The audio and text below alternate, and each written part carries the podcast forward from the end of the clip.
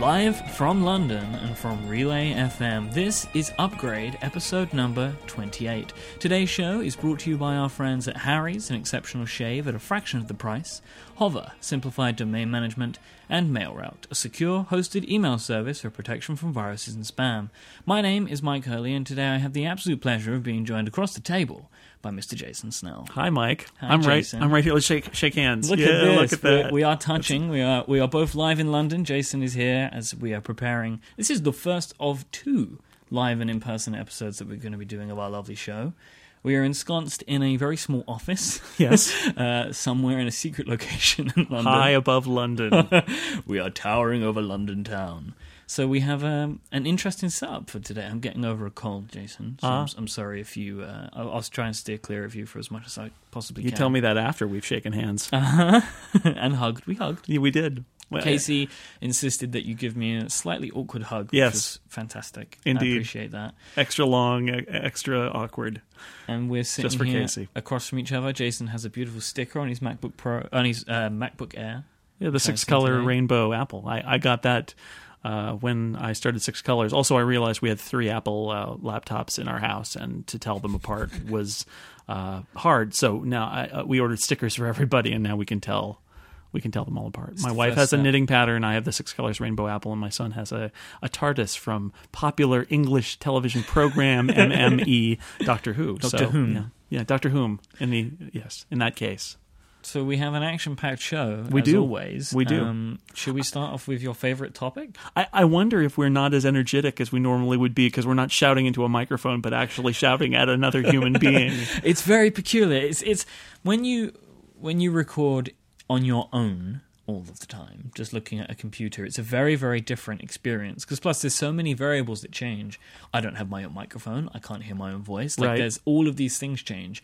But this, you know, we we work with what we've got. It's going to be a very different but very exciting episode. Yes, yes. In our in our our special. Also, we've come together to to to make this podcast. Technically, I provided two table microphones. You provided your USB interface.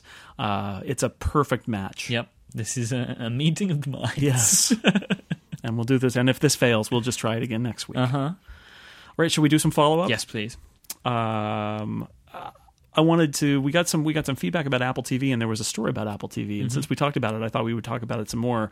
Um, John Paczkowski at BuzzFeed, uh, formerly of uh, D, all things D, and then in between he was some. Was he somewhere else? I don't know. He's moved Was around he a little bit. the, The Times, the Journal, or something like Yeah, that. maybe, maybe so. But anyway, now So he's he's, at- part of this new San Francisco office. yeah. right? Matt Matt Honan, uh, I believe, hired him uh, for the BuzzFeed San Francisco bureau. I do enjoy uh, some of the crazy stuff on BuzzFeed, but I feel like I can't take it seriously when I go there to read serious stuff. It is weird when you see the, all the subheads from a serious bit of Apple Scoop, and it, it it's the same subheads that you would use to have like, you know, eight things you didn't Yeah. know about where honey comes from.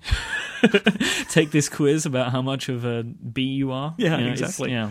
Um, so anyway, John Paczkowski is working for BuzzFeed now, along with Matt Honan, who is uh, who a friend. Of, I don't know if he's a friend of the show, but he used to work. you. he used to work for me at MacWorld, um, and and they're they're doing some great work over there. And John Paczkowski's sources are excellent, and he says that the, there will be a new Apple TV. It will launch at WWDC. There's a reason why on Apple's site it says Apple TV starts at sixty nine dollars. I think that's just a mistake.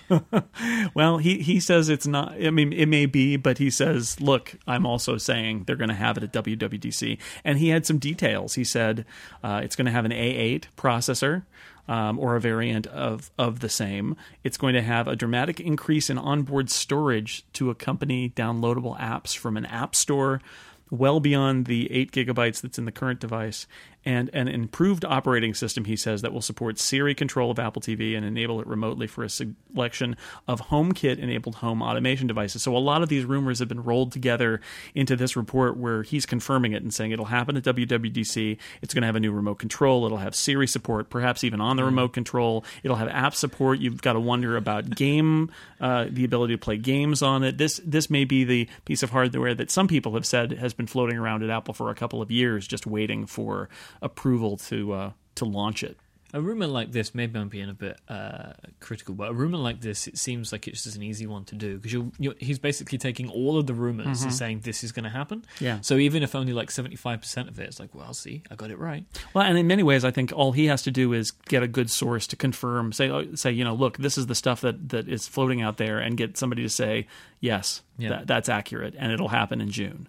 And that may be that may be the case here, but. Um, this product, if if if the rumors are true and the, the the rumblings that I've heard are true, that this has been floating around for a couple of years, then um, that that's interesting too because that that's uh, this of course stuff's going to leak especially if you you leave a project and a year later it's still not out i mean i think people might be more when we were talking about rumors that's one vector for rumors i Yeah. think is somebody who's left a project and is frustrated maybe that their work is had not come to anything and they haven't released it um, but uh, John Paczkowski, I, I think the big nugget here is he says it's going to happen and it's going to happen at WWDC. And Mark Gurman had had a different report a little bit earlier that was a little vaguer about when it was going to happen.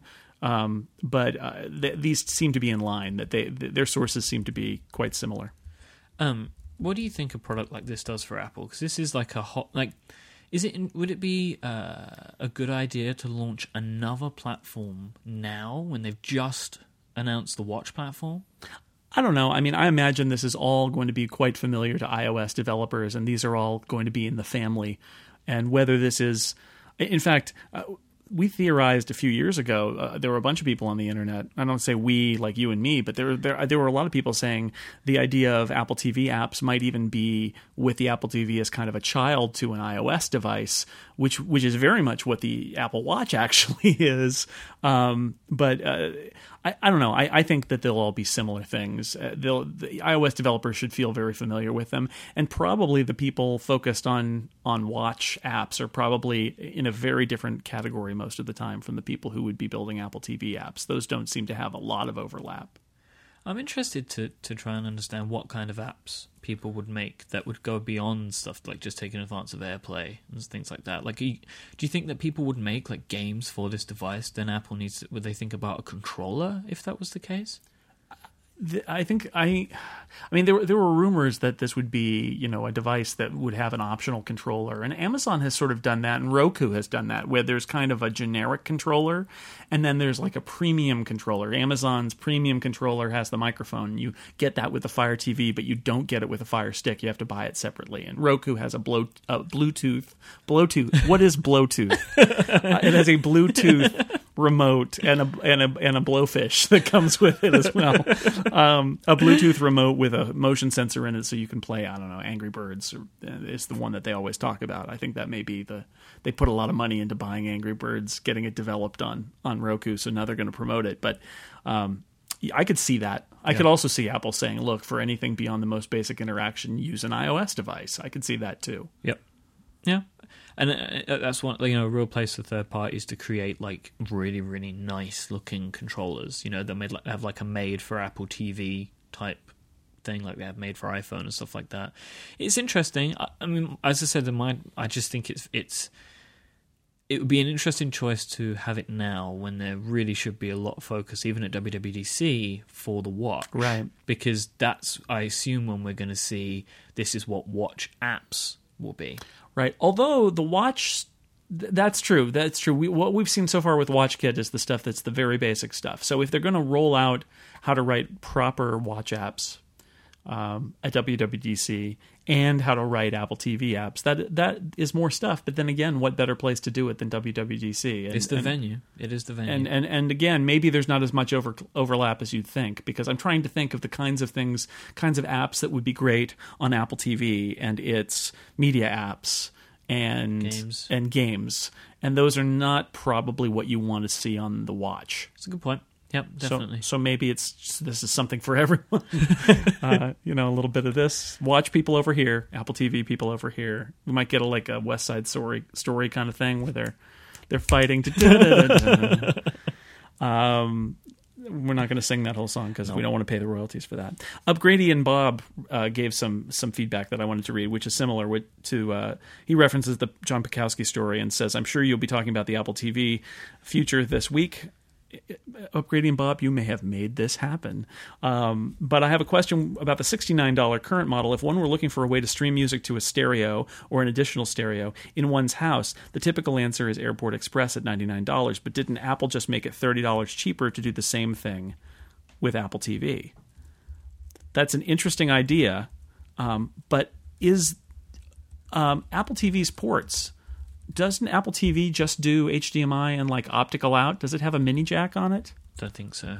I don't think it does, and I, I think and I think that's the issue is that there's a standard audio mini jack on on the back of the Airport Express, and all that's on the back of the Apple TV is optical audio, HDMI, um, and the, that USB port that's just for uh, for uh, you know tethered beta updates basically it's it's not in use for regular stuff so so if you had an audio something that took optical audio out that toslink connector then yes you could you could use apple tv and it would probably work It's HDMI, optical audio, Yeah. Ethernet, IR, micro USB. but no no mini jack for audio No. which is what the airport express does I, I agree it's a little weird that the airport express is is um is 99 and the apple tv is 69 but that's that's the way it is I have just found out that Apple puts the Apple TV under the iPod section of the website, which is a really weird place for a, it to live. that's a that's a bad neighborhood to live in too. Yeah. that's like living on the edge of a cliff Shuffle, Nano. I, I'd forgotten that this Nano even existed. Oh, yeah. Uh, the iPod Touch, Apple TV, and accessories. Hmm.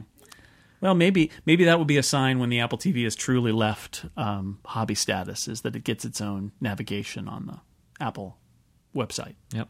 Store, Mac, iPhone, Watch, TV, iPad, iPod. iPod, yeah. I don't know. I wouldn't. I wouldn't uh, build a. I wouldn't buy any real estate in the iPod section, right? I'm so surprised that a lot of this these products still exist, and, and I wonder what the point is of them now. like th- this iPod Touch, it's what iPhone five. It's the iPhone five, right? That's what it, the internals of it. Is that it? Maybe maybe so. This is the one that John Siracusa Yeah, had before he he got his iPhone six. So is is it even iPhone five spec or is it like a 4S?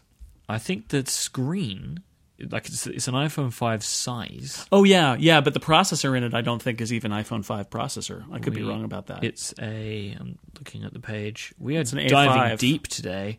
I'm sure the chat room are probably already telling us exactly Yes. all of the specs. I should go there. yes, chat room says it's an A5. A5, which was is that four?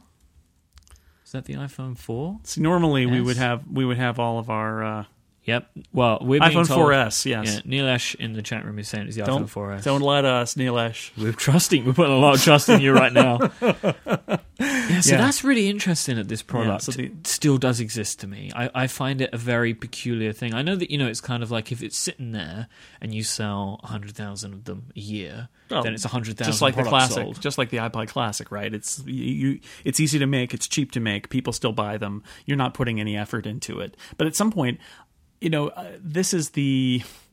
I mean, the argument here is that at some point you could make it go away, and although some people would complain about it, I think Apple would say, "Look, if you want something in your pocket, buy a phone. If you want a, l- a lower cost iOS device, buy an iPad Mini." Yeah, because one ninety nine for an iPod Touch and two forty nine for an iPad Mini. Right. The, the like the, the starting iPad Mini. But at that point, you know, if you think who are you buying them for, and it's probably kids, maybe an iPad Mini is better. They're both running Although A five that- chips. that- that- that's also an A5 chip. That's Yeah. also also something that should probably be Killed. killed. Yeah. Um. Oh, anyway. Um. So, thank you, upgrading Bob, for suggesting that we talk about the Apple TV, and also talk about uh, mysterious products on Apple's website in the in the the, the dead The zone. deep depths of Yeah. the iPod category. That's right. Some might say that gi- a giant monster lives deep in the iPod category. But very few bear to venture in there. um. Ahoy, iPod. No. Uh, we have a cheese vertical update. Naturally. Have you have you had any more cheese? Uh, I have my my girlfriend is is plowing through the Manchego. Oh. She is enjoying it very much. So uh, I would like to pass along my thanks. Oh, good. She's uh, well. I, I assume that there will now be more Manchego in our house than ever before. Excellent. That's good to hear. Uh, we also got some good uh, good feedback from listener Brandon. He said, "Thank you for to me uh, for your work as an ambassador of fine dairy." I'm, You should get a business card. I should I should uh, when I when I come into Heathrow, I should say I am an ambassador of fine dairy. What are you here for, sir? I'm here to spread the good word of sheep cheese. Yes, and, he, and and Brandon says, "I just had my first hit of manchego. Wow, sheep juice is delicious." I like hit. I like it. He's called it a hit. yeah, I like I- a dealer. So plus plus ten for hit, minus ten for sheep juice. just to be clear, if you're drinking out. sleep or drinking or eating sheep juice, you are not having cheese. That is Yeah. some that is another part of the sheep that you should not No. you should not squeeze that sheep. not that. Um, anyway, listener listener listener Eric also said uh, he sent on a link that we can put in the show notes to uh, a podcast called Gastropod, which did an episode called "Say Cheese," which a listener Eric recommended and said it's the ultimate cheese vertical, an entire podcast in the inquisitive style. wow. Save. I'll, I'll I'll have to give that a listen to find out more about cheese, including apparently that cheddar is a, a place in England where cheddar is from. This is this is what we learn. These are the important facts you will only find on Upgrade. So cheese vertical. Before we go on, Yes. Myke, I wanted to also give you a report from my uh, from where I'm staying while I'm in London. My friend Simon's house, Simon and Julie, are, and their daughter Lexi are, are taking care of me. And uh, this morning I got up and fought the jet lag. And uh, they have a little they, up at the very top of their house where their guest room is. They have a little tiny shower, and I went in there and and and then I I shaved to be the smooth face you see here. And and one of those comforting things. I'm thousands of miles away from home, but you know what what I had with me? Please tell me. I had the delightful shaving lotion from Harry's. Our good friend at Harry's good who are helping support this episode. Oh, we do love Harry's. They are the best. And you know, as as Jason said, it, when you're away from home, there are sometimes the little comforts that you Mm. need. And Harry's is definitely one of those little comforts because shaving can be difficult. It can be uncomfortable. It can cause nicks, cuts, scrapes, so much more. And also, it's expensive. You're buying these blades. You know, if you really want to get a good shave, you have to replace your blades frequently, and that can be extremely expensive. But that's what Harry's they are out there to tackle. Harry's make their own blades. They went and found an incredible factory in Germany who are absolute experts at crafting these beautiful razor blades, and they decided that they needed them. They needed to make sure they could always get these blades because they'd found the perfect ones. So they purchased the factory in Germany, and this allows them to offer an extremely high quality shave at half the price of other big branded blades because they own the whole stack. Harry's will ship for free to your front doorstep, and they have an incredible deal for their starter set, which is just $15. It can get you a razor, moisturizing shave cream or foaming shave gel, and three razor blades. On average, a Harry's shaver saves $150 each year because they use their Harry's blades. I love the way that Harry's razors look. Jason loves their products as well. They they they really care about making your face feel good. Their stuff smells great. Um, uh, my girlfriend has now stolen my Harry's razor. Wow. Yeah, because she So we okay, cheese and uh, the Harry's razor yeah now. she's taken over. 'Cause she has immaculate taste, is what I'm saying. She was unhappy. We were talking about it. She was unhappy with her razor blades. So I said, "Well, why don't you try this one?" And she's she is now very happy with the Harry set that, that she has now stolen from me, which is great. I mean, I love the way it looks. It's got a great classic style. Uh, their their products are just so great. I, I'm a big fan of their stuff. They've got a really nice brand that I like, and it kind of it's very cool and retro. Harry's are a great company. You should go check them out. If you want a clean, close, comfortable shave, then you should be going and checking out Harry's. Go to harrys.com right now and they will give you $5 off if you use the coupon code UPGRADE with your first purchase. That's H A R R Y S.com and coupon code UPGRADE to get $5 off your first purchase to start shaving better today. Thank you so much to Harry's for their support of Upgrade. Live from London. doing doing this live. I keep waiting for us to finish things and having like an audience. But there's no. We're live before nobody. Nope, live nobody. before a chat room. The chat room is always there with us. They're Yes. always our studio audience. There is a there is a large chat room audience today. This is one of the looking at our statistics, Jason. This is one of the largest uh, live listener audiences we've had. Well, we could we could uh, we're also a little earlier than usual because I usually we usually do this at 11 a.m. Pacific time. Yes, which which is uh, uh, what 7 p.m. You most of the year it's 7 p.m. Yes, most of the year. we're in that p.m. weird time now where it's the three different. weeks of of uh, it not being correct for anybody. Yeah, yeah. But uh, so you know, we're we're a little bit earlier than that, and maybe people are happy about that. I could do, I could do this podcast earlier in the day, but I don't know if Monday morning. I, I don't know if I would be at my best at eight or nine in the morning on a Monday morning. So I don't need you to do that. I think I think eleven. I'm I'm sufficiently caffeinated, and I've had a had a chance to go through our notes and all of that. Which, if we did it earlier, I think I'd have to do it on Sunday night, and no you know I don't want to do that. No. So So I wanted to talk to you today about uh, your technology life when you travel. Because yeah, yeah. I always find this That's interesting. topical. It's Excellent topic. topical. Did you know I'm traveling now? Myke? Really?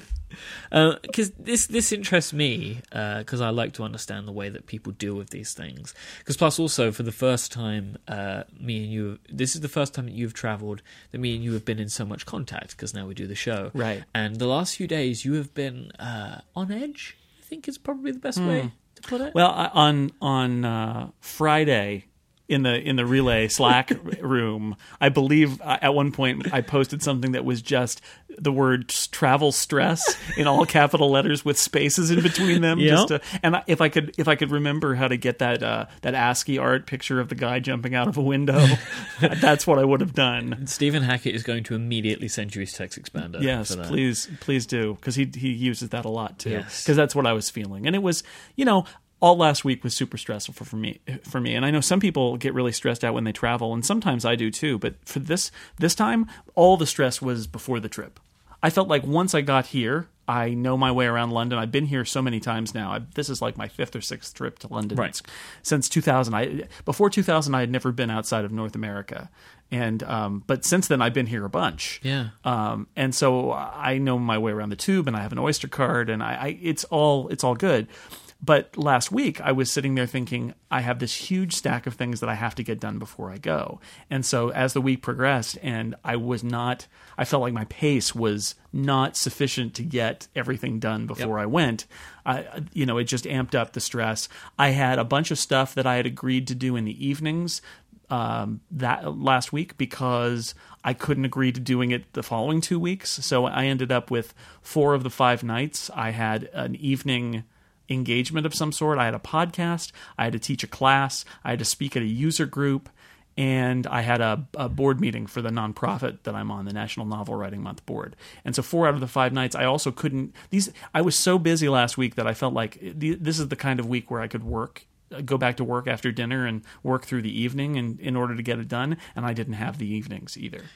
Is this? Do you think that this stress is different this time because there's of your work situation has changed? Uh, partially I think. I mean, it's definitely true that um, when I would travel before, even if it was a business trip, I would delegate to people and um, and not have to worry about it as much. And now, um, one of the one of the facts of of being on my own is that I need to make the arrangements and my my my ability to delegate is limited. I did actually have a nice conversation with Dan Moren, who I believe is actually listening to us live, Hi, saying, Dan. "Hey Dan, can you look in on the website for me just because I don't know how constant my focus will be. I, I'm going to be traveling internationally. I've got a bunch of trips. I, I did. I mean, I wrote a I wrote two or three things this morning, but um, tomorrow I'm hoping to walk around London a little bit, and and so I'm going to be a little less attentive. So yeah, the, some of that is there. That I've got uh, responsibilities that you know, I had responsibilities before, but I also had a team that I could I could say, "Can you watch this for the next week?" And I I don't I don't have so much of that now. You know, the, my book chapters that I'm working on and blog posts that I'm doing and and uh, all of that is stuff that I I have to take care of myself. So I think I think that was I think that was part of it. Um, uh, you know, but in the end, there's a there's a good end to the story, which is in the end, I feel like I did end up doing everything I needed to do before I went. I didn't defer anything or punt anything. I wrote the chapter that I needed to write uh, for the book that I'm working on. Um, it's a funny thing. I'm I'm writing a, a an ebook for Tidbits about photos, the Photos app, which is great. I'm learning a lot about the Photos app. But one one of the one of the things, and it's it's pretty good. Although Aperture users, I think, are not are going to hate it, but um, but iPhoto users will like it.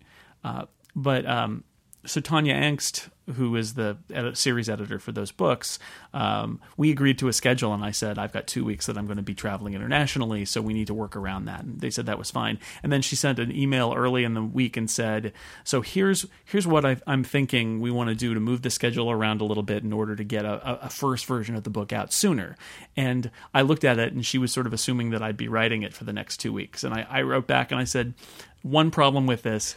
Um, I'm not going to be around. And, and, and it was nice because she had that moment where she's like, oh, I forgot you were traveling. So it, it's all okay. But in order to fulfill like the basic level of what this plan was that she had, I did need to, to, um, do some stuff that I had initially expected not to have to do until after I got, I got back. I had to do this week. And that was what I think put my stress level over the edge. But in the end, I wrote the chapter I needed to write on Saturday. Uh, my wife and I took a walk for an hour or two. We came back. I was already packed at that point. I packed my suitcase on Saturday morning, and uh, and my air my my flight was at 9 p.m., which was actually great because um, I was already getting tired when I got on, and then right. I was able to sort of doze on the plane. So it, and then the stress was gone because then I was in the air and it was all over. But that that preparing for it and figuring out what to pack, including what technology to pack, that was all balled up in that in that stress that just kept elevating throughout the whole week until on Friday I shouted in the relay chat room that was travel stress. I want to get to the technology, but mm. there isn't there is an interesting part because I'm feeling this because on Friday I am away for two weeks. Yes, right, and you're you're doing the multiple stop uh, travel just like I yeah. am. And there's an interesting thing where it's like, even though things are getting taken care of, because it's yours now, it's different to mm-hmm. when you worked somewhere. Because it's like if something went wrong, it's like, well, someone's going to fix it. Right. And ultimately, it doesn't affect me if something happens because I'm not there. But now, if something goes wrong and I'm not there, it ultimately affects me. Right. I mean, that, that do, adds a different. You, you, do have Stephen. Yes, and you do have your your yeah, your which co-hosts. is great. Like Stephen's taken over a lot of the responsibilities, which I love him for.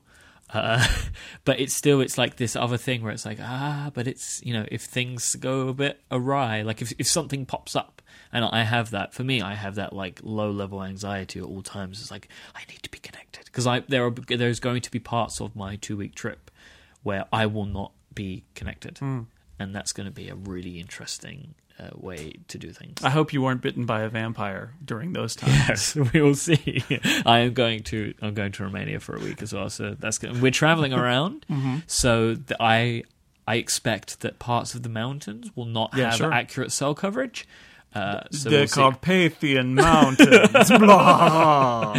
So uh, we'll see. We'll see what happens. So let's get to, to the technology they bring with you. Yes. What do you? What have you got, and how do you make those decisions? What what makes the cut? You know, the big thing that that um, did you bring your iMac? I, I, I alas, I did not. the big thing that uh, that I stressed out about was actually about audio because we have these two episodes that we're that we're recording, and I want to record a clockwise when we're in Ireland yep. as well, uh, which hopefully you will be on. Um, yes. And and so I had that moment of thinking you know what what should I bring? I, have got two table mics. Should I bring my USB thing? Should I bring my uh, my recorder, um, which is a, a, an SD card recorder that is also its own microphone? So that gives me a third microphone for a tabletop situation. And I stressed out about that for a while. And in the end, I I thought that I could um, that I would just bring the recorder, which can double as a USB uh, audio input if I need to. And then and then I thought, oh, I can ask Myke to bring his USB thing to to to the, the office in London, and and uh, that's what we're using now. So it all actually all worked out because yeah. I got uh, we teamed up, and uh-huh. that that made it a lot better. Um, so I stressed out about that. I have my MacBook Air, so bringing that was not uh, a big deal, except for the fact that, and we talked about this briefly when I was traveling uh, over the holidays. I don't have one computer anymore. And so I had that moment of I did a lot of stressing out because of, of files I didn't want to bring with me, not just because of the work, but because of the sizes. Yep. Like the Total Party Kill project is uh, like 10 gigabytes, and I thought on my little MacBook Air SSD, it turns out I do have room, and and um, I'm happy that I've already edited next week's episode because I don't have to do that while I'm here. But I was also trying to minimize the stuff that I was copying because on Saturday afternoon I ended up copying all the projects that I yep. that I know I need to work on next weekend's incomparable and the following weekend's incomparable. I need to edit while I'm here, and so I, br- I brought those files with me. So some of it was that of making sure that um, that the apps that I had on the laptop, which I hadn't opened since the Apple event, uh, making sure they were all updated. And it turned out that I needed to update because I'm writing about photos. There was a new OS 10.10.3 beta that had come out, so I needed to update to to Oh. to the latest beta so that I could have photos with me. And running beta software on your laptop when you're traveling is crazy, but at the same time, I'm writing a book out about photos. no I, choice. I have no I have no choice but to do that, and that's actually why I'm on the beta on this laptop is because I knew I'd be traveling and need access to the to, to photos. So that that stuff was the, the was the big stuff. Um, I'm not too worried about um, uh, chargers at this point. I brought a, a computer charger and an iPad charger, and I brought my iPad with me, and the iPad charger m- doubles as the phone charger, and uh, so that that was that was most of it. Um, I did spend. Oh, I, I it was I, I would say I spent an hour with it, but I didn't because I was doing other things in the background while this very slow burn was happening between my iPad and iTunes. Um, because I wanted to load a bunch of movies and TV shows on for the plane and for my, my train and all of these different trips that I'm taking I, uh, in case I want to watch something. And uh, first off, it was attached to uh, my Mac Mini. And when I tried to sync it on the Mac Mini, it started to act very strangely. And I thought, you know what? I'm going to unsync it from my Mac Mini. I'm going to sync it to my my iMac. And and and my iMac is connected to the Mac Mini's uh, giant uh, storage volume with uh, gigabit Ethernet, so it shouldn't be a problem. And lots of home movies. Yeah, yeah, lots of home movies, pictures of the kids. No, it's stuff I've ripped off of Blu-rays and things like that. Perfectly legal, but still.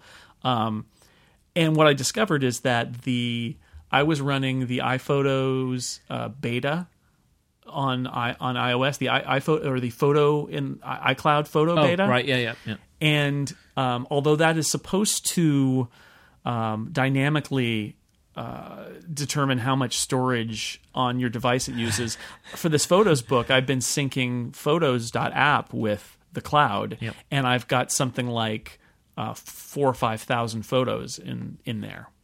And they had all synced to the device, and so the device was reporting that I couldn't. The iPad Mini couldn't sync any videos because it had 70 gigabytes of photos. Um, and I tried to remove them by turning it off, and it said, "I will. Re- this will delete six thousand photos." And I said, "Yes, that's a good idea." And it, and then I attached it to to iTunes, and it still reported that I had seventy gigabytes of photos. It turned out that, like I said, doing this in the background while I'm working on other things. But in, what I ended up doing was I had to update my iPad Mini to the the iOS beta. So I'm all on beta. Every hmm. device I have here is using beta software, but that because I knew that this was some weird bug involving the iCloud photo library stuff. And indeed, once I had updated to the beta and I turned off iCloud photo library, it deleted all the images off the off the off the Now, this is this has got me concerned because if if iOS really wants to download a thumbnail of every single one of your iCloud images in your iCloud library, That could still be massive for some people. well, this is what I'm this is what I'm thinking is that if I've got five or ten thousand or twenty thousand photos in my in my collection, does that mean that if I turn on iCloud Photo Library, it's going to try to fill up sixty or seventy gigs of my of my device with uh, with photo previews? Because that's insane. That stuff should be that should be streamed if there's not enough room, right? There should be something that it does that you know. But but this is a thought that occurs to me, and as I'm freaking out on Friday afternoon, and so I just decided, or or maybe that was Saturday morning. Uh, so I, I just turned it off for now, but it's something that I I need to investigate when when That's we a get really back. good point, though, because thumbnails are small, but they still take up space. And if you're encouraged to put Right. your entire life's worth of pho- photos into this app, And in the iOS 8.3 beta, all you can do is turn it on and off. So so does that mean that you can't have a large library unless you have extremely large devices? shouldn't it do the? Uh, we're going to assume how much space. Yeah, well, that's what it should do, and and and and be and, and, and it's beta, so maybe it will do that. But I, I had the experience where I really I, I needed to turn it off in order to copy movies to my It's not ideal. to my iPad.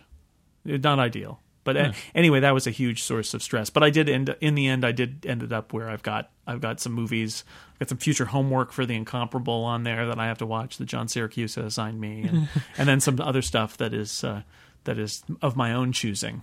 The problem with watching anime on an airplane is that uh, you you anime is one of those things that just there's often surprise nudity that happens out of the blue and and and then I'm the guy who's watching Cartoon cartoon boobs. boobs on Yeah. on uh, in coach class on British Airways, and that's a bad that's a bad thing. that. So um, that's a that's a challenge. So y- we're going to talk about the phone that you have with you. We'll talk yes, about that. I, I. I I omitted that from my packing list just so that we could talk about that as its own topic. but I'm interested. Uh, did you get a local sim? I did. I did. Now, the last two times I've been here, I uh, have bought uh, a sim at from three, Yeah. uh, which is a you know they they are a prepaid. They they're a carrier, but they they have a prepaid prepaid, yeah. prepaid plans. And they have the insane data limits. Yeah, so they're they're um they're uh, the when I was in, in Ireland uh, a year and a half ago, I bought one, and then and then last year I bought one here in London at uh, at a shop not too far, about a block from here, in fact. Um, and in London, the the deal is you, for fifteen pounds you get. 30 days of like a thousand talk minutes and a thousand texts and something like uh, oh and unlimited data Yep. and then and it and it roams. Although I think maybe there's a a, a data cap when you roam. So so next week when I'm in Ireland, I will be able to use a certain amount of data, hopefully without ever having to recharge it or, or buy a new card. Um, I'm hoping. Three are really good. They have this. Um, I think they call it like the something abroad or something like that. Yeah. Where you can use home, your uh, at home abroad. I There think you it's go. called. And you can use your, your data and minutes and stuff in other countries, and Mm-hmm. it just takes from your local allowance. Yeah. it's, there's no roaming charges. yeah, it's, pretty great. Yeah. So, so, th- so I was thinking I've got to get to my friend Simon's house, and I, I, I like screenshotted some some Google Maps so I would know how to get there just in case. And then we get to the baggage claim area.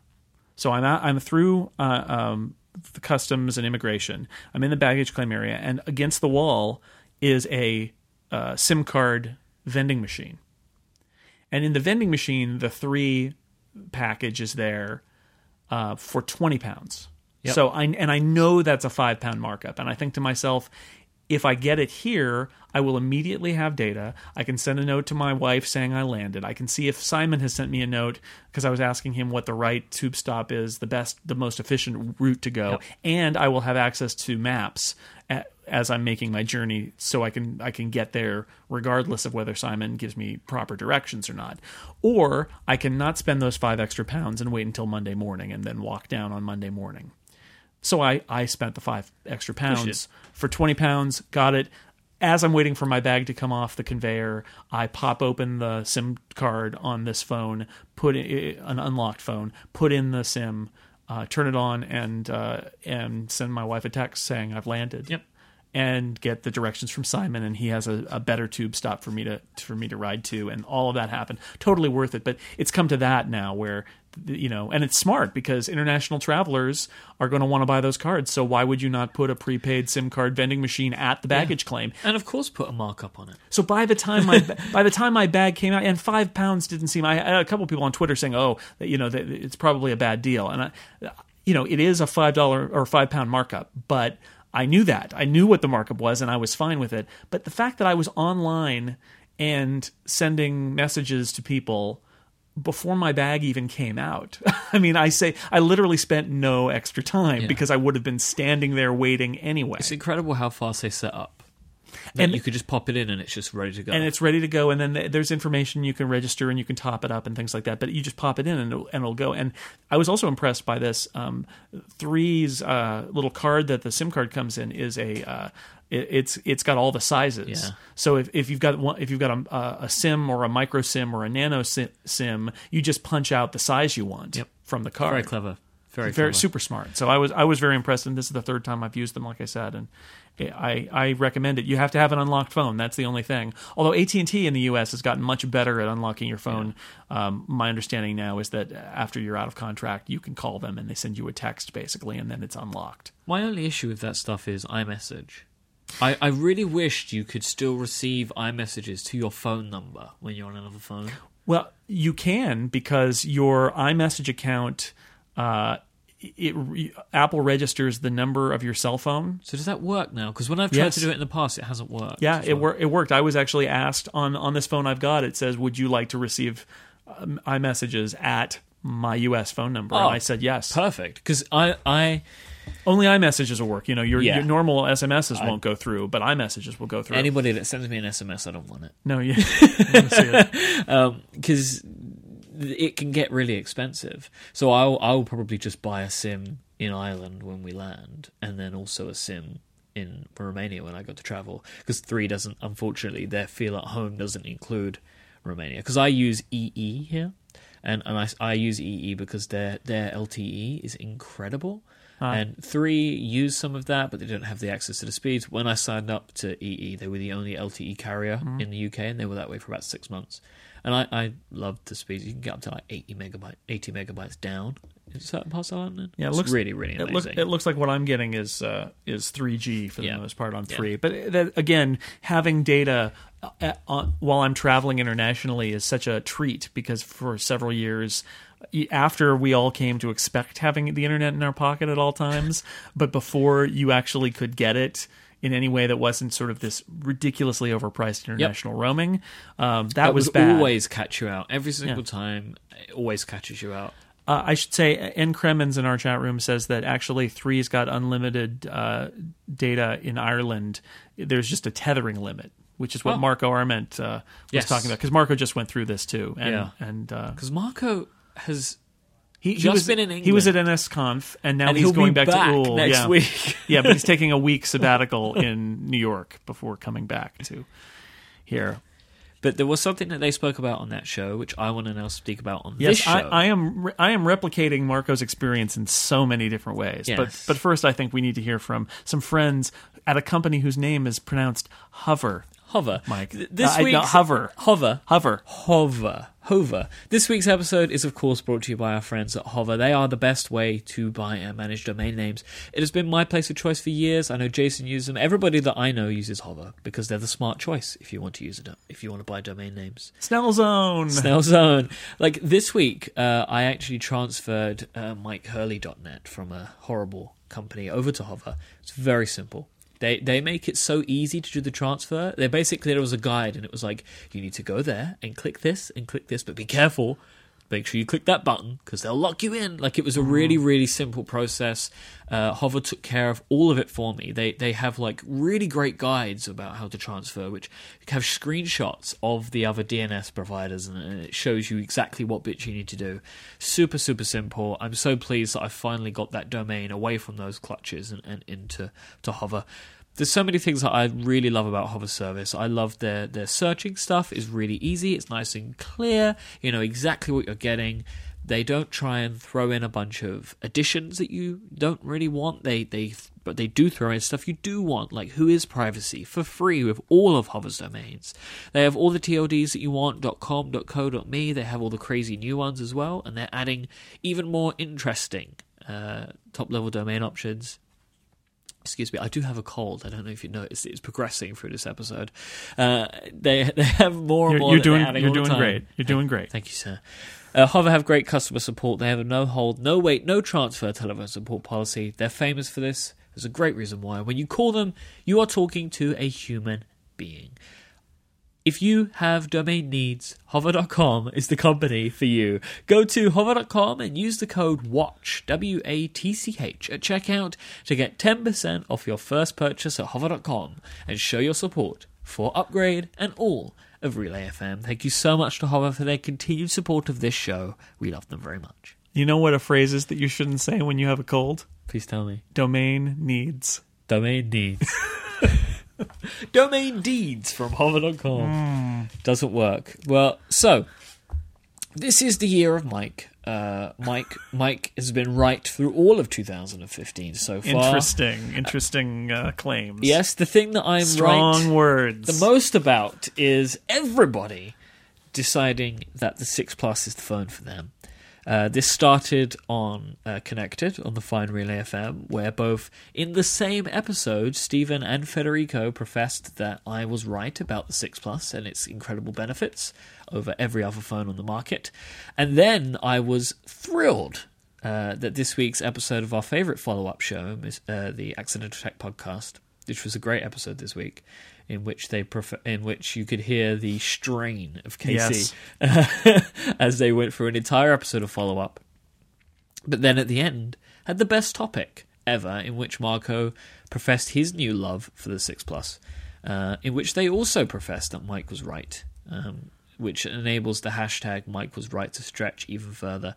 So you are sitting here in front of me with a 6 Plus right now, a white one.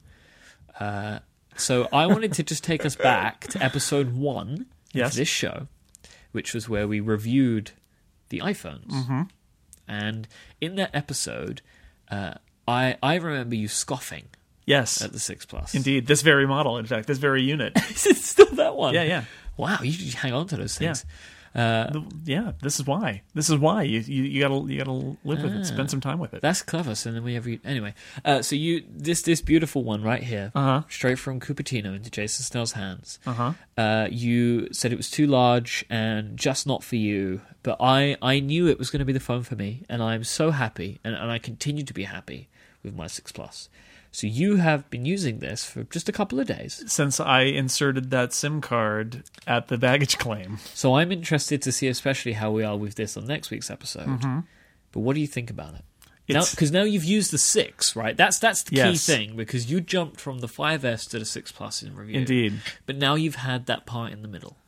Yeah, you. Uh, so I mean, I, I chose to bring this because, um, I I because I also had access to an unlocked iPhone six, so I could have I could have done that, and it would have been the same as my my phone that I carry uh, at home. And I thought, you know, this is a great opportunity to bring that unlocked six plus and use it and have some some time with it. Plus, with the plus the uh, battery being larger and me traveling, I thought that might be a good thing to have. And having the bigger screen, and if I if I'm in cases where I'm I'm not I don't have access to other technology, I'll have you know because I'm not at home and I'm not as comfortable, I will have this big screen on this big iPhone. So I had a bunch of reasons to try it. Um, I don't think uh, I don't think I'm going to give you the same narrative as uh, as Marco um, because my initial reactions are, "Good God, it is a huge phone." Um, the first, uh, I, was trying to use it while I was while I was walking to the tube station and from the tube station in one hand, as is my want as an iPhone user, and I had to I had to tap on a button in the lower cor- part of the screen, but it was the lower right and I couldn't reach it. Yeah. I almost dropped the phone trying to stretch my thumb over to reach it, and I realized, you know, that I needed to, to use two hands. Except I I was carrying something in my other hand. I only had the one hand free, and I thought. Whoa, this is a big phone. I cannot reach the other side of it from here. There's a let alone special like grip. reach reachability. Reachability, I could do. Yep. A- And although I rarely use reachability on the six, on the six plus, yesterday I was thinking, oh, reachability, good. God, glad I have that. Yep. But but reachability doesn't help me get from left to right. So I think this is something that you, you end up getting to. You you develop a confidence with the phone. Uh huh. So I can I have like a really weird way of holding it. Like I am now demonstrating to Jason that This if is I Myke's need, Myke's uh, iPhone six plus tips. if I needed vertical. to get to, to that bottom corner, I would like throw the phone into into my thumb. You, you basically the more you use it, well, that's what that's what I did, and it was terrifying. Yeah, it's it's this is so you need this is the thing. You need to get more confident with it. I have had some catastrophic drops with this phone. because of its size, I did this I've done this a couple of times. You kind of drop it and as you try and catch it, you hit a corner and it just spins uncontrollably and hits the floor, which I ha- I'm very happy I have a case on it. Uh, I have, for the first time, I bought Apple Care with this phone because I knew that there was a bigger chance of dropping it. That is a thing that over time you start to get used to. But so and also is like I know that you're a Twitterrific user. Twitterrific is totally not built with this phone. Yeah, well, that that was in fact where I felt the pain was in Twitterrific. they, they more than any other app that I've used on a on a on a regular basis. That's the one that I struggle with the most because all of the buttons are at the top, which is not Right. ideal. Uh, and and I, I I have I do feel this still that there are many developers that are not accurately thinking about the size challenges of even the six with some of this stuff. Like, I- believe you should be able to, with a lot of those tab bars, have it configurable so it can sit in other parts of the of the UI, especially something like a tab bar. Like, Right. I know I know I'm making like I'm like professing this is easy, just move it, and I'm sure it's not. But th- I still feel like there's there are a lot of apps that they're putting the navigation where it used to be rather than where it now maybe should be, which is in a different part of the device. Because those those far corners, any corner can actually be hard to hit with these devices. Yeah, I, I, I my problem was that where I really felt it was with the um, was with the keyboard though, where I wanted to hit the delete key and I was holding the phone in my Yep. left hand, and my thumb left thumb has to get over there, and and I'm walking and I'm thinking to myself, I can hit that button, but I may drop this phone if Yep. I do that. So I may uh, this this isn't necessarily a, a, a great help, but there's a really great third party keyboard called Fleksy, and one of the, Yes. the functions that it has is you can you can squeeze the keyboard over, Ah. so it just occupies two thirds of the keyboard screen, so it squishes it together and it makes it really really easy for one handed typing. And it's also a really good keyboard. This one actually, the Fleksy keyboard. Uh, I've- only been trying it out for a few days, but uh, CGP Grey uh, suggested it to me because he he is a Dvorak keyboard user, and it has Dvorak, which is I don't even understand. I enabled it and I don't I don't Ah. get it. I'm starting to understand CGP Grey better now. In the chat room, he says, "Where did you hear about that keyboard, Myke?" Is he there? You- I think. Well, somebody identifying as Grey is in the chat room. oh, Come on over, Grey. We're in London. see, I, I'm not. Head I'm- on over. I will say nothing more unless you confirm why I know about this keyboard because he showed me it, uh, Uh-huh. and and it, he showed me the fact that you can squeeze it up. It's a, actually a very good keyboard, it, it- and I do suggest it that people should try it out. Um, but I'm I, yes, it can be difficult sometimes to hit certain parts of Interesting. the interface. Yeah. Well, I'm I'm gonna live with it, and and uh, I enjoy the big screen, and I enjoy the fact that the battery is uh, is uh, bigger, and so it, it it lasts longer. Grey says that he doesn't actually use Dvorak on iOS. That's just his that's his finger typing uh, or hand typing keyboard. even- I don't know. of- I have no idea how you could use one, two different types of uh, keyboard. Like on I iOS. I use this one. Uh, yeah, very, very interesting. Um, so, obviously, one of the great things about the Six Plus is the amount of information that you can see Mm-hmm. on the screen at once. Uh, do you find that to be significant over the six? Like, do you feel like you're able, like, say, for example, when you read Twitterrific, you can obviously see more tweets. Do you find that to be a, a an interesting thing? Well, again, only it's only been a day, but no. I'm so we'll see. convert I, you. I, I, I'm just, I'm remaining skeptical, but this is why I'm doing it, and it's only day one, and I'm going to be here for two weeks, and I'm going to be using this phone as my phone for two weeks. So we'll see how it goes. But uh, I, again, I think I would have been more impressed coming from the five to the added space of the six plus, but coming from the six, it's bigger. Um, you know, it's bigger. Everything's bigger. Everything there's more of everything. I actually I showed this when I, when I was packing up. I showed this to my wife, and she was really interested in it. And one of the reasons she because she was thinking about it because she thought about how oh it's so huge I would never put that in my pocket. And then she said, you know what? I never put my phone in my pocket. It's always in her purse or in a or in a small bag. It's not in her pocket. Yep. And uh, and sh- then she said, actually having the bigger screen is nice. And then she is she is starting to need reading glasses. And there's the larger mode, display mode on the six plus. I forgot that existed. Yeah, yeah. Well, that's because you're looks that's because crazy. that's because you're young. But um, but uh, I, I showed it to her and she said, "Why wouldn't you always have it like this?" I said, "Well, because you can fit more things on in the other mode." And she says, "No, no, no, no, no. Why would you not have it like this, where everything's just bigger and easier to see?" So and and if you're using standard sized. Um, not non crazy phones, things that aren't the six plus, you have to just crank up the text in the text controls, and then everything looks weird. Um, whereas if you put it in the if you put it in the um, the big the large print mode, it's just like an iPhone five except huge. So, Grey has now confirmed to me in the chat room that, like I said, okay, he is now using the six plus. Yeah, Um, so this is what I'm starting to see. So he is another Myke was right convert. yeah, Now, my my feeling about this, uh, because obviously Marco was being quite positive about it. I believe that before the end of this trip, you will feel very differently about this. strong words, strong words. Myke. Federico is is on board now, Mm-hmm. totally as well. And my feeling is now people can see the advantages of the device without being completely shocked by its size because you've had the stepping stone. Yeah, I've heard I've heard the theory. I, I've heard I, the theory. I, I'm I'm holding out hope for you still, like because you're going to I see still, I my my soul can still be saved. That's the, what you're the saying. battery when you because again you've not really seen the advantage of the battery yet either because you've not been using it enough. But when you see just how far it can take you in a day, it's a it is an incredible thing. Uh, the, the the six plus is.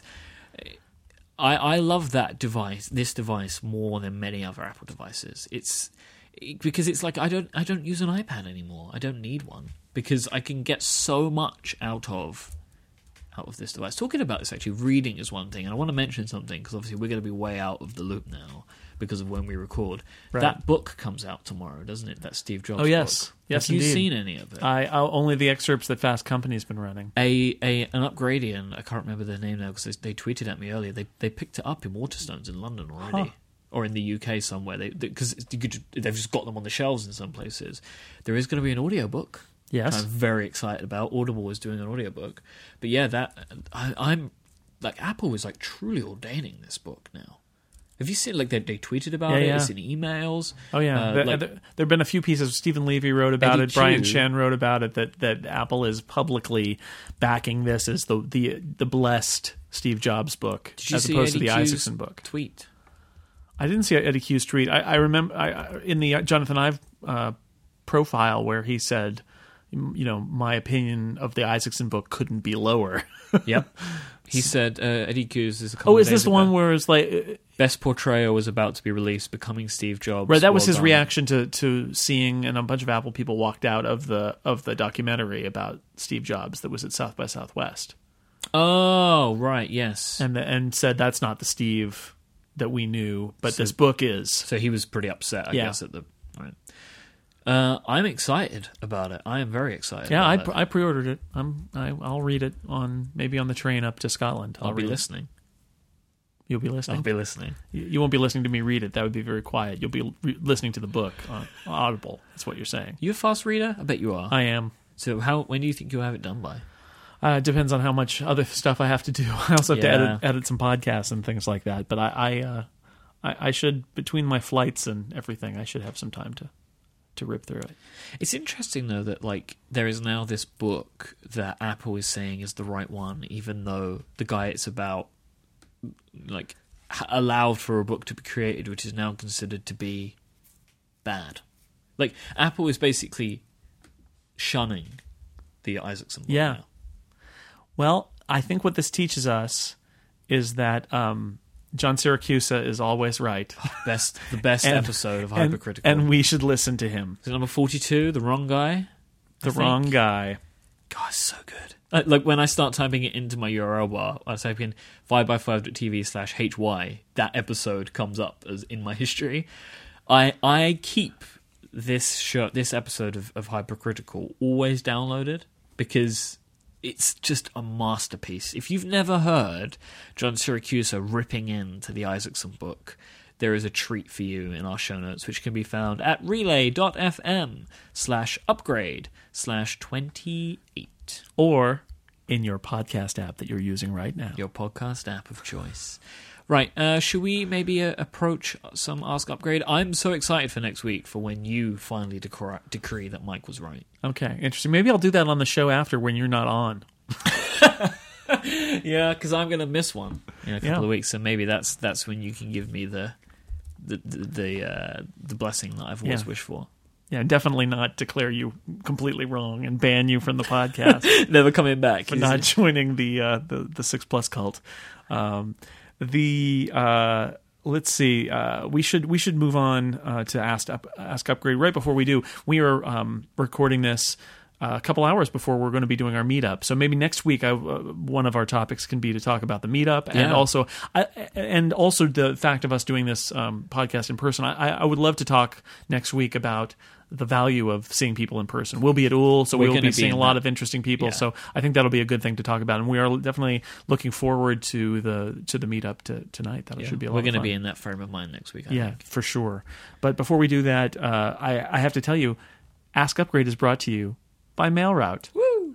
our friends at MailRoute. Uh, imagine a world without spam, viruses, or bounced email. Imagine opening your email, seeing only legitimate mail. This is not a fantasy. This is not some sort of fairy tale written by an English writer in London or elsewhere. Or, or, or drawn uh, dr- into a notebook by J.K. Rowling on the streets of Edinburgh. No, no, friends. No, no, sir. This is the, as real as today's newspaper. It, it, it is mail route. Mail route can make this happen. It's been uh, it's been filtering mail uh, for me for about a year and a half, and my spam is almost entirely gone. Uh, it the great thing about MailRoute is it lives in the cloud. There's nothing you need to do to install any hardware or software. Uh, all you do is set your domain's MX record, which is basically where all inbound mail points to. You point that at MailRoute. MailRoute takes in your mail, uses in, in, its intelligent filtering to filter out all the bad stuff, and then it passes it along to your mail server. So the spam never even reaches your mail server. If you are an IT administrator, you would be happy to know that it's reliable, trusted by large universities and corporations. If you're a desktop user, you'll like how easy it is to use. You can get a little digest that tells you what junk you got. I love reading that digest just because I like to see what is hot in the world of spam subject lines today.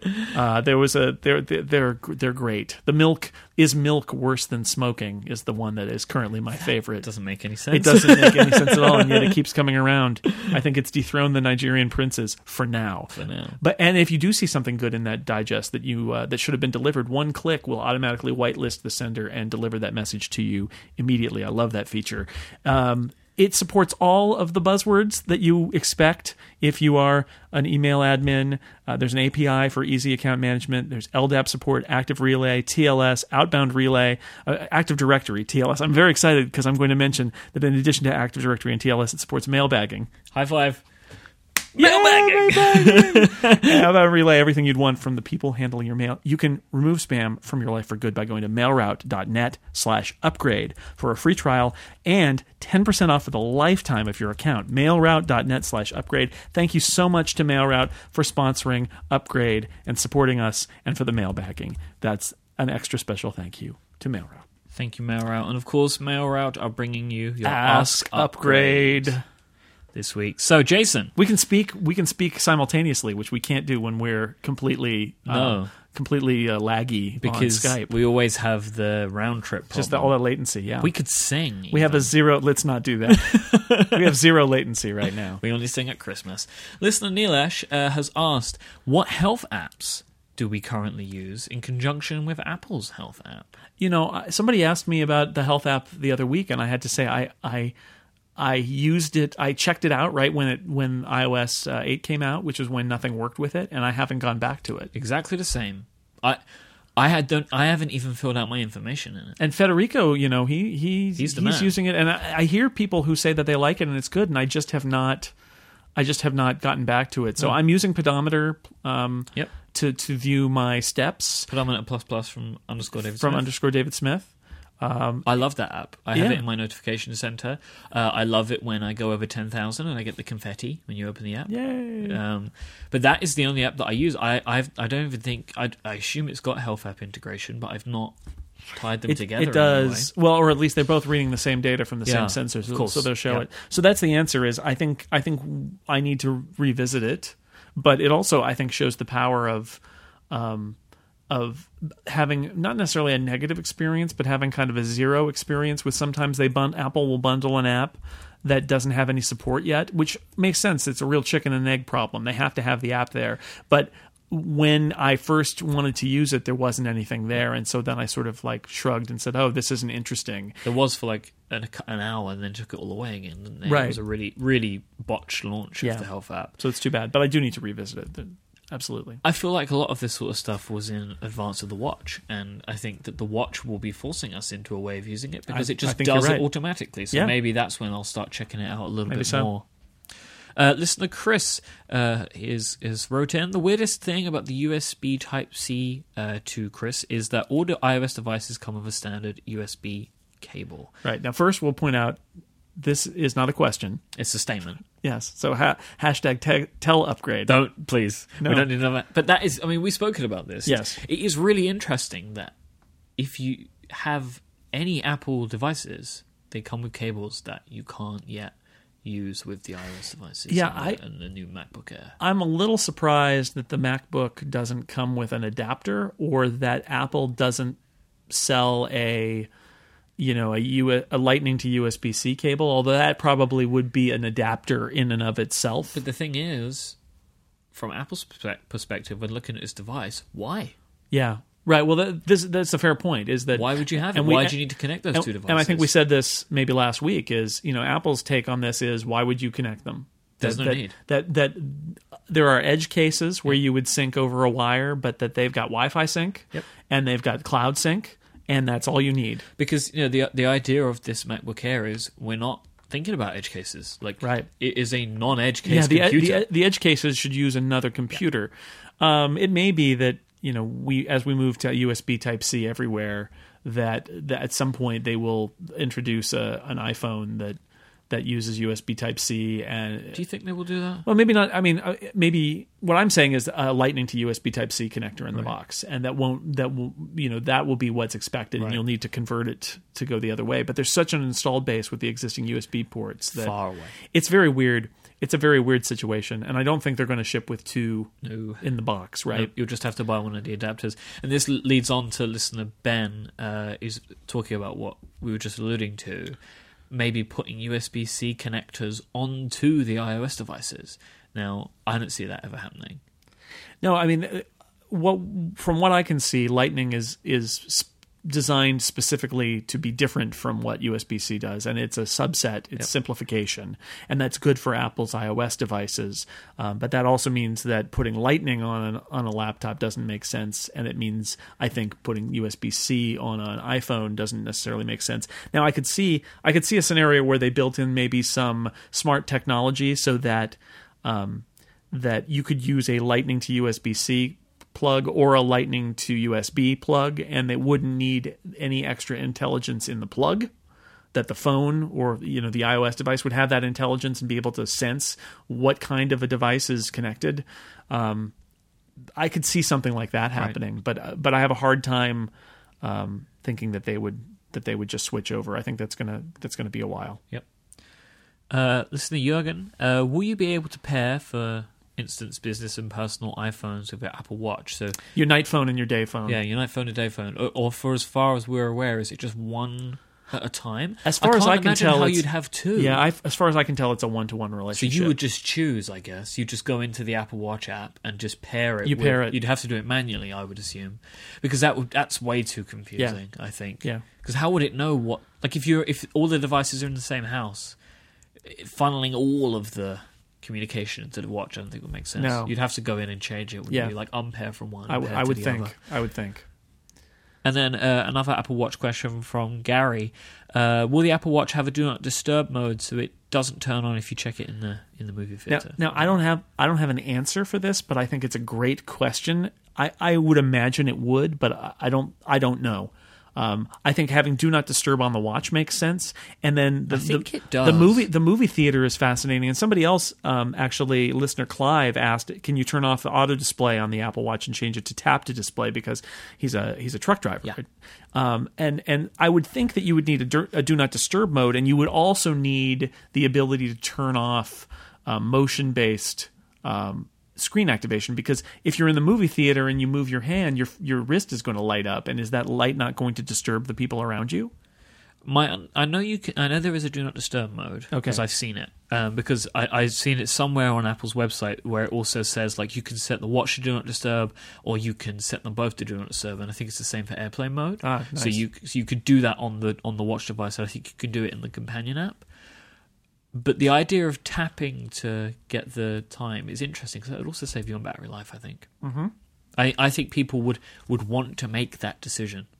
Right, right, and and and I can see Apple saying there are valid reasons why you would want to do this, so Yep. we'll we'll take the hit of the extra complication of having that as a as a setting.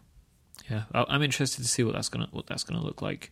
There's there is all these little things, and this is why like I, my mind keeps going back to the iPhone introduction, where we have all these questions which are so simple from Yeah. a fundamental level, But if you we don't know, don't you don't the know, yeah. answers, and and like because I I remember half the questions Dan and I got for the our iPhone FAQ story we don't have answers to. We have a little triage space in the document where it's like, you know, can we answer this question? No, no, no, no, no. We just we Because don't know. I could take an educated guess. Yeah. but I don't know. Like I remember pouring through the uh, information about the iPhone to see if when you put it in silent, it had vibration. Because it didn't clear. This is the original iPhone. It didn't clearly Yeah. say that it turned on a vibrate motor when it was in silent. Right. And I needed to know if it did that, and it seems so basic now, but I couldn't find an answer. Right. So I had to wait. You had to wait. So there's all these little things because they're so basic that Apple's not going to talk about them on stage. They're not going to put them all in the press, like all the press Mm-hmm. Well, stuff, because it's so simple. This is what ends up. This is why I end up posting when I get the, one of these products in advance and and go out from under the embargo. The first thing I do is say, okay, does anybody have any questions on Twitter? Because then you I get then, the really interesting and stuff. and then I can answer them Yeah. because I actually have the product and can and can answer it. But at this point, I don't have the product, and if I did, I couldn't answer them. But That's one of my favorite things when the embargoes lift on these products, Right. and, and you see people like yourself and John Gruber saying like, "What are your questions?" Because you find out these t- tiny little tidbits of information which are really, really interesting. Right. When you But about Apple is never gonna talk about no, them, 'cause 'cause why, why? would you? It, it would because the amount of information that they would then need to give is way too much that you wouldn't be able to to, to comb through it all. yeah, So I'm I'm really interested to see. I mean, what what are, it's got to be a couple of weeks until the until the embargo list. What when do you think it will be pre-order time? That would after? be that would be my guess. Would be pre-order so time. the April 10th. So maybe it lifts lifts a couple of days before 8th or 9th. yeah, I don't know. Maybe. I, I personally haven't heard of, and I don't know if you do, and I don't want to ask of anybody that has got a device No. or has been or has even been offered one. I know I know there were some briefings after the event, although it didn't seem like there were very many. And that was so unlike most of these events, which it's two weeks before the release date. This was um, more than a month before the release date. So, did Apple really give a small group of people Apple Watches under a month long embargo? Maybe. They did it with the phone. Well, The original phone, like they, I mean, it's only a very small select group, but they had it for a time, and it was just then. Yeah, but th- this is a long amount of time. It's possible that they have, but but um, but I don't I don't I actually can say I don't know anybody for sure who's got one. It would have So made it sense would be a to me to give people on a longer period because this is something you have to integrate. Into I think you do need to live with it. I think it would be smart if they did give uh, a, a select group. Um, also, it'll be an interesting. People were talking about this on Twitter. It'll be an interesting um, selection of people who get it because I imagine it will be a very different selection from what we're used to. This swath of different industries. Right, there'll be fashion and Yep. fitness, and there'll be Watchmaking. Yeah, there'll be lots of different ones. I think wait that'll be great.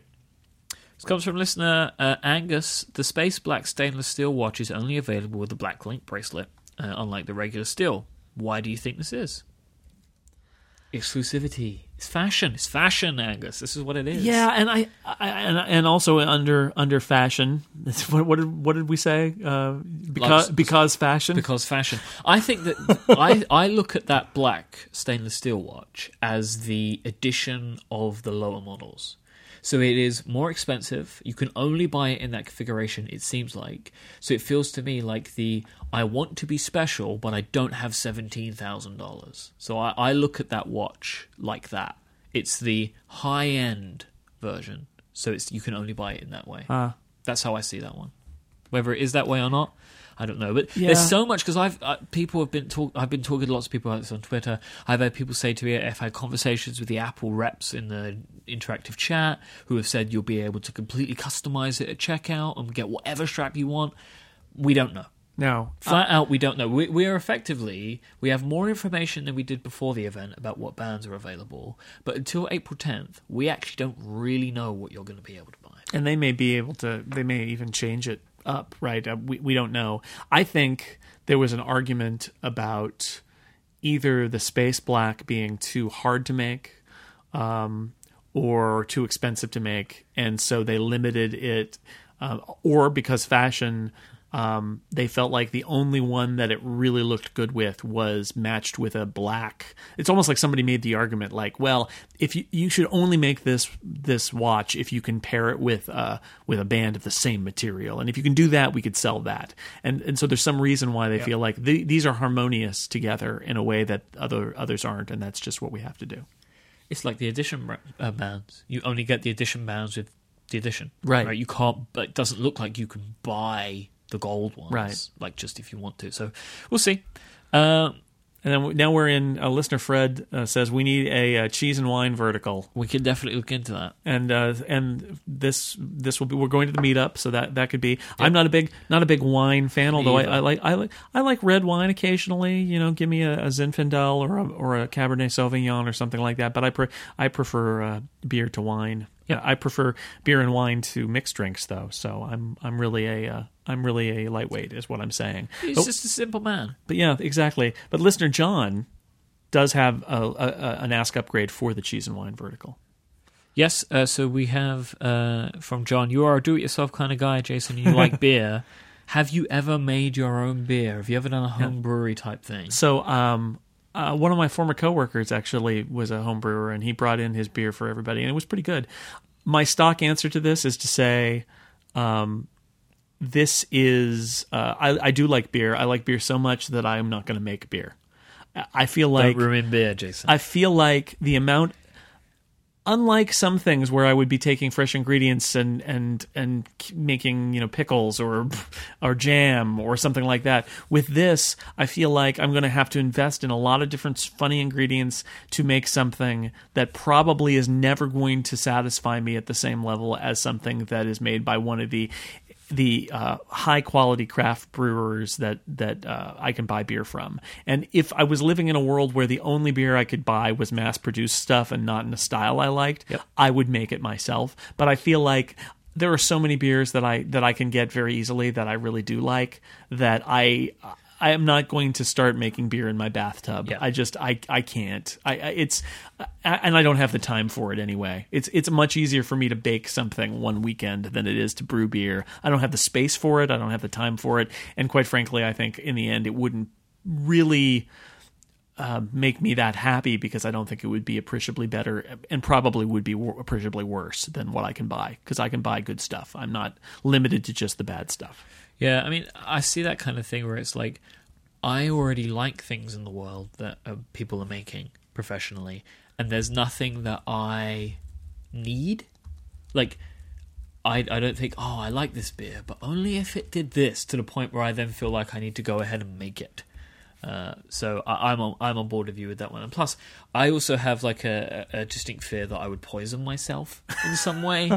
Yeah. Uh, that so I try and steer steer clear of that kind of thing. So Jason, I think we've come to the end of our Ask Upgrade this week. Which Yeah. probably brings us to the end of our first Probably live and so. in person episode of Upgrade. It's good. We should do one again next week. Well, that's a really good idea. Why don't we do that? And we, why don't we do it from a completely different country? Okay, that's a great idea. I, well, I already did that for this one, but uh, we, but we can do it again.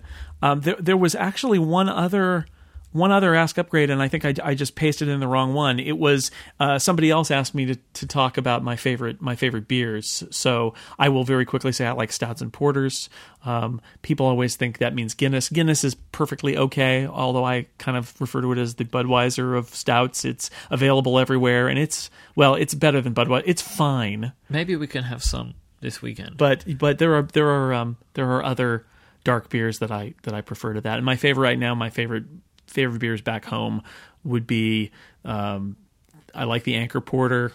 Um, I like the Stone um, Milk Stout.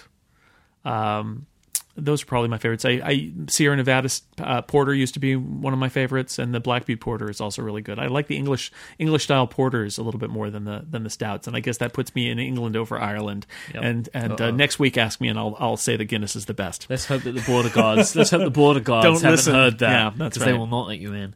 Uh, thank you so much uh, for listening to this week's episode. I hope that it has been as much fun for you as it has been for us. It's a very interesting experience, and I appreciate everybody who has listened live as well. So thank you for tuning in. We will be live again, hopefully. Hopefully, Hopefully, internet connections willing in Yep. Ireland. And equipment willing. We'll talk about that. Yeah. Uh, but so look out for that. We'll we'll be tweeting. The me and Jason will do it individually. Jason is at Jason L J S N E L L, and I am at iMyke I M Y K E. But also, uh, we have a, uh sentient uh, show Twitter account, which is at underscore Upgrade FM, which uh, decides to do uh, whatever it does uh, whenever it chooses to do it. Um, and it's it's a it's a lot of fun that Twitter account. We uh, I don't know how it tweets, but it does it does it does tweet. Uh, I think it just tweeted now. uh, I'm not sure. We'll, we'll have to find out. We'll have to find out. And uh, I want to thank our sponsors for this week, our friends over at MailRoute, Hover, and Harry's. Uh, but most of all, thank you for listening. Don't forget, Jason writes over at the fantastic sixcolors.com, which has a U in it this week, which is incredible. Yes. I'm, I'm, I'm very happy uh, to see that, that, that we have changed to to the correct. Well, while I'm here, we have to spell it with a U. It's the right thing to do. Uh, thank you all for listening, and we'll be back next time. Goodbye, Jason Snell. Goodbye, Myke Hurley. Shake hands again. Yay. we did it!